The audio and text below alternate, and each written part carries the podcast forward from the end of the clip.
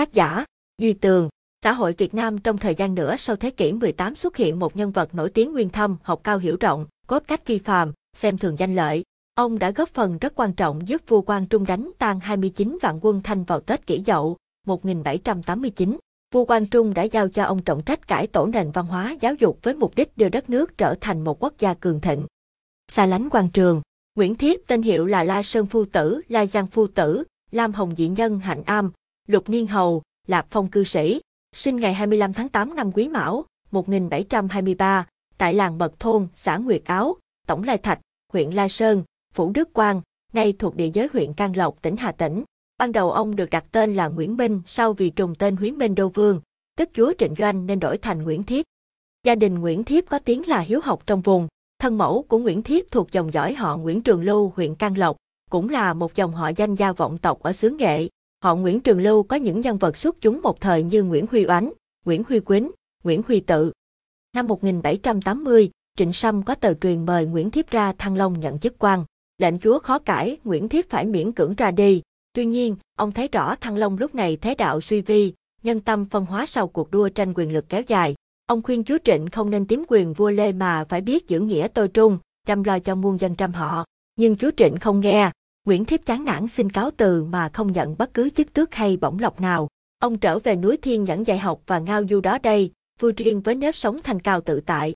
Cuộc hội kiến lịch sử Năm 1786, Bắc Bình Vương Nguyễn Huệ tiến quân ra Bắc chinh phạt chúa Trịnh. Khi về đến Phú Xuân, Nguyễn Huệ viết thư cùng lễ vật ra Nghệ An mời Nguyễn Thiếp về Phú Xuân giúp mình. Trong thư có đoạn, lâu nay được nghe tiếng phu tử, đức tuổi đều cao, kinh luân sẵn có, chính quả đức muốn tới nơi gặp mặt, để thỏa lòng tìm khó nhọc, nhưng vì kẻ sinh phương Tây, người lánh cõi Bắc, chẳng phải như sằng giả, Nam Dương gần gũi, có thể nghe tiếng sấm mùa xuân mà đánh thức ngọa long. Vậy đặt sai hai đình thần mang vật mọn đến, gọi là để tỏ lòng thành sơ sài. May chi phu tử không thấy thế làm lạ, bỏ cái nhà thú lân lân, nghĩ tới lòng quả đức mong đợi mà bỏ cày, quẳng câu, cắn đắng cho sự nghiệp y khương. Được thế, không những riêng quả đức may mắn mà dân 12 thừa tuyên ở Bắc cũng được may, xin chớ làm quả đức thất vọng, mong phu tử lượng cho. Lời thư chân thành, tha thiết như thế, nhưng vốn là người không bàn danh lợi, Nguyễn Thiếp đã khéo léo từ chối. Ông đưa ra ba lý do để trả lời Nguyễn Huệ, tự nhận mình một thần tử nhà Lê, tuổi cao, tài hèn sức mọn, không thể giúp gì được. Tháng 8 năm 1787, Nguyễn Huệ lại cử quan lưu thủ là Nguyễn Văn Phương và binh bộ thị lang Lê Tài Trang Nghệ An dân thư mời Nguyễn Thiếp. Lời thư lần này cũng tha thiết không kém, Phu tử là danh sĩ hơn đời, vì định bụng không chịu cùng quả đức chứng khởi thiên hạ, nên mới nêu ba lẽ không ra. Nhưng đây thiên hạ loạn như thế này, sinh dân khổ như thế này, mà phu tử nhất định ẩn không ra, thì sinh dân thiên hạ làm sao? Mong phu tử nghĩ đến thiên hạ với sinh dân, phục dạy đi ra, để cho quả đức có thầy mà thờ, cho đời này có thầy mà cậy. Như thế mới ngõ hầu khỏi phủi trời sinh ra kẻ giỏi. Lần này Nguyễn Thiếp cũng khiêm nhường từ chối, Lần thứ ba, ngày 13 tháng 9 năm 1787, Nguyễn Huệ sai quan thượng thư bộ hình hồ công thuyên dân thương mời Nguyễn Thiết. Phần kết của lá thư có đoạn, mong phu tử soi xét đến tấm lòng thành, phục dậy mà đổi bụng, lấy lòng vì nghiêu thuấn quân dân mà ra dạy bảo, giúp đỡ. Quả đức xin im nghe lời dạy bảo, khiến cho quả đức thỏa được lòng ao ước tìm thầy, và đời này được nhờ khuôn phép của kẻ tiên giáo. Thế thì may lắm lắm, Nguyễn Thiết vẫn thoái thác không đi, Tấm bia ghi lại nội dung chiếu truyền của Nguyễn Huệ gửi La Sơn Phu Tử chọn đất đóng đô. Tháng 6 năm 1788, Nguyễn Huệ đem quân ra Bắc lần thứ hai để trị tội Vũ Văn Nhậm. Khi đến đất Nghệ An, Nguyễn Huệ đã cử cẩn tính hầu Nguyễn Quang Đại mang thư đến mời Nguyễn Thiếp đến hội kiến. Và lần này Nguyễn Thiếp đồng ý. Có thể nói đây là cuộc gặp có một không hai, rất đặc biệt trong lịch sử. Theo nhiều tài liệu ghi chép, hai người rất tâm đầu ý hợp, bàn luận sôi nổi. Cuộc hội kiến tưởng chừng như không dứt. Tuy chưa chính thức nhận lời ra giúp nhà Tây Sơn, nhưng cuộc hội kiến là sự khởi đầu cho những hợp tác sau này. Việc đầu tiên Bắc Bình Vương nhờ La Sơn phu tử chọn đất để xây dựng kinh đô mới thay cho Phú Xuân. Nguyễn Thiếp đã chọn khu vực núi Dũng Quyết, ngọn núi nằm giữa núi Phượng Hoàng và núi Kỳ Lân, nay thuộc địa phận Vinh, Nghệ An làm đất đóng đô, gọi là Phượng Hoàng Trung Đô. Tuy nhiên do vua Quang Trung đột ngột băng hà nên công việc bỏ dở, và Phượng Hoàng Trung Đô cũng rơi vào quên lãng. Ngày nay, dưới chân núi Dũng Quyết vẫn còn dấu tích của Phượng Hoàng Trung Đô. Đại phá quân Thanh Xuân kỷ dậu, cuối năm 1788, vua Càn Long cử tổng đốc lưỡng Quảng Tôn Sĩ Nghị mang 29 vạn quân Thanh sang chiếm Đại Việt. Bắc Bình Vương Nguyễn Huệ lên ngôi hoàng đế vào ngày 22 tháng 12 năm 1788. lấy niên hiệu là Quang Trung và ngay hôm sau ông cất đại quân ra Bắc.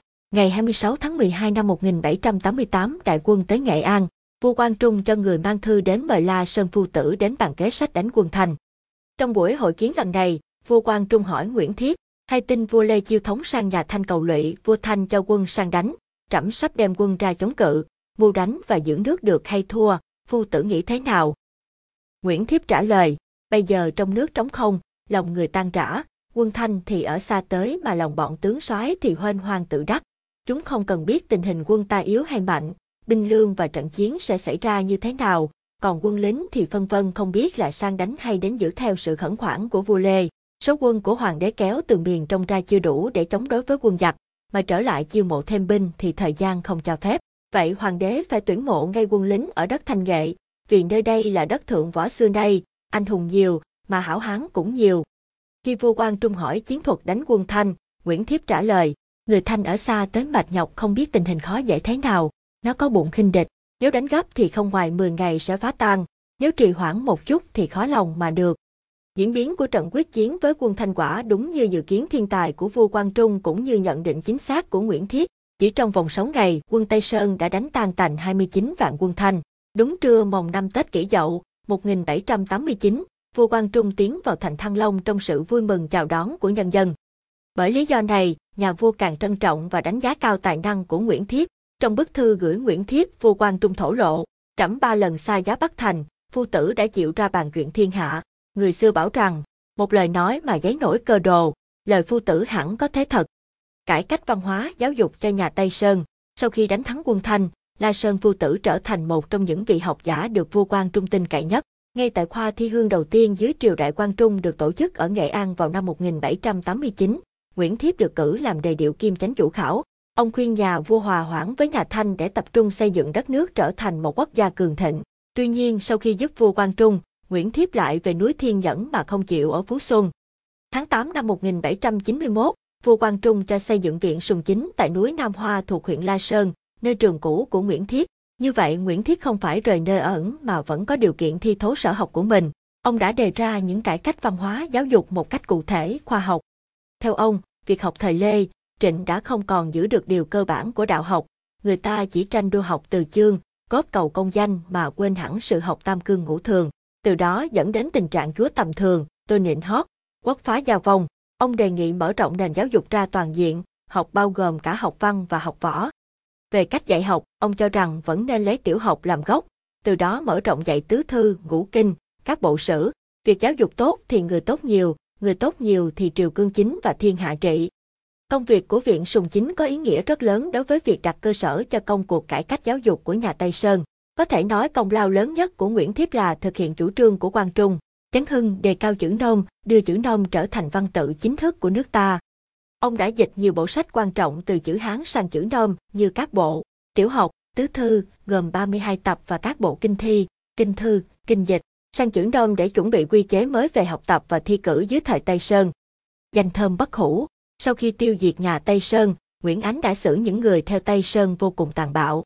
Những danh tướng lừng lẫy một thời như Trần Quang Diệu, Bùi Thị Xuân, Võ Văn Dũng đều bị hành hình rất thê thảm. Tuy nhiên, đối với Nguyễn Thiếp, Nguyễn Ánh vẫn có lòng kính trọng. Nguyễn Ánh cho mời Nguyễn Thiếp đến và hỏi, Ngụy Tây Sơn mời tiên sinh làm thầy, vậy tiên sinh dạy nó ra sao? Nguyễn Thiếp ung dung trả lời, có 8 điều trong sách đại học, có 9 điều trong sách trung dung, người giỏi thì làm được, người không giỏi thì không làm được. Nguyễn Ánh vẫn không lấy làm khó chịu mà còn ngỏ ý mời Nguyễn Thiếp ra giúp mình. Nguyễn Thiếp đã từ chối, sau đó ông cáo từ mà không nhận bất cứ lễ vật nào. Về lại thiên nhẫn, Nguyễn Thiếp sống ẩn dật như xưa, không bận lòng đến việc trần ai nữa. Hai năm sau, ngày 25 tháng Chạp năm Quý Hợi, 1800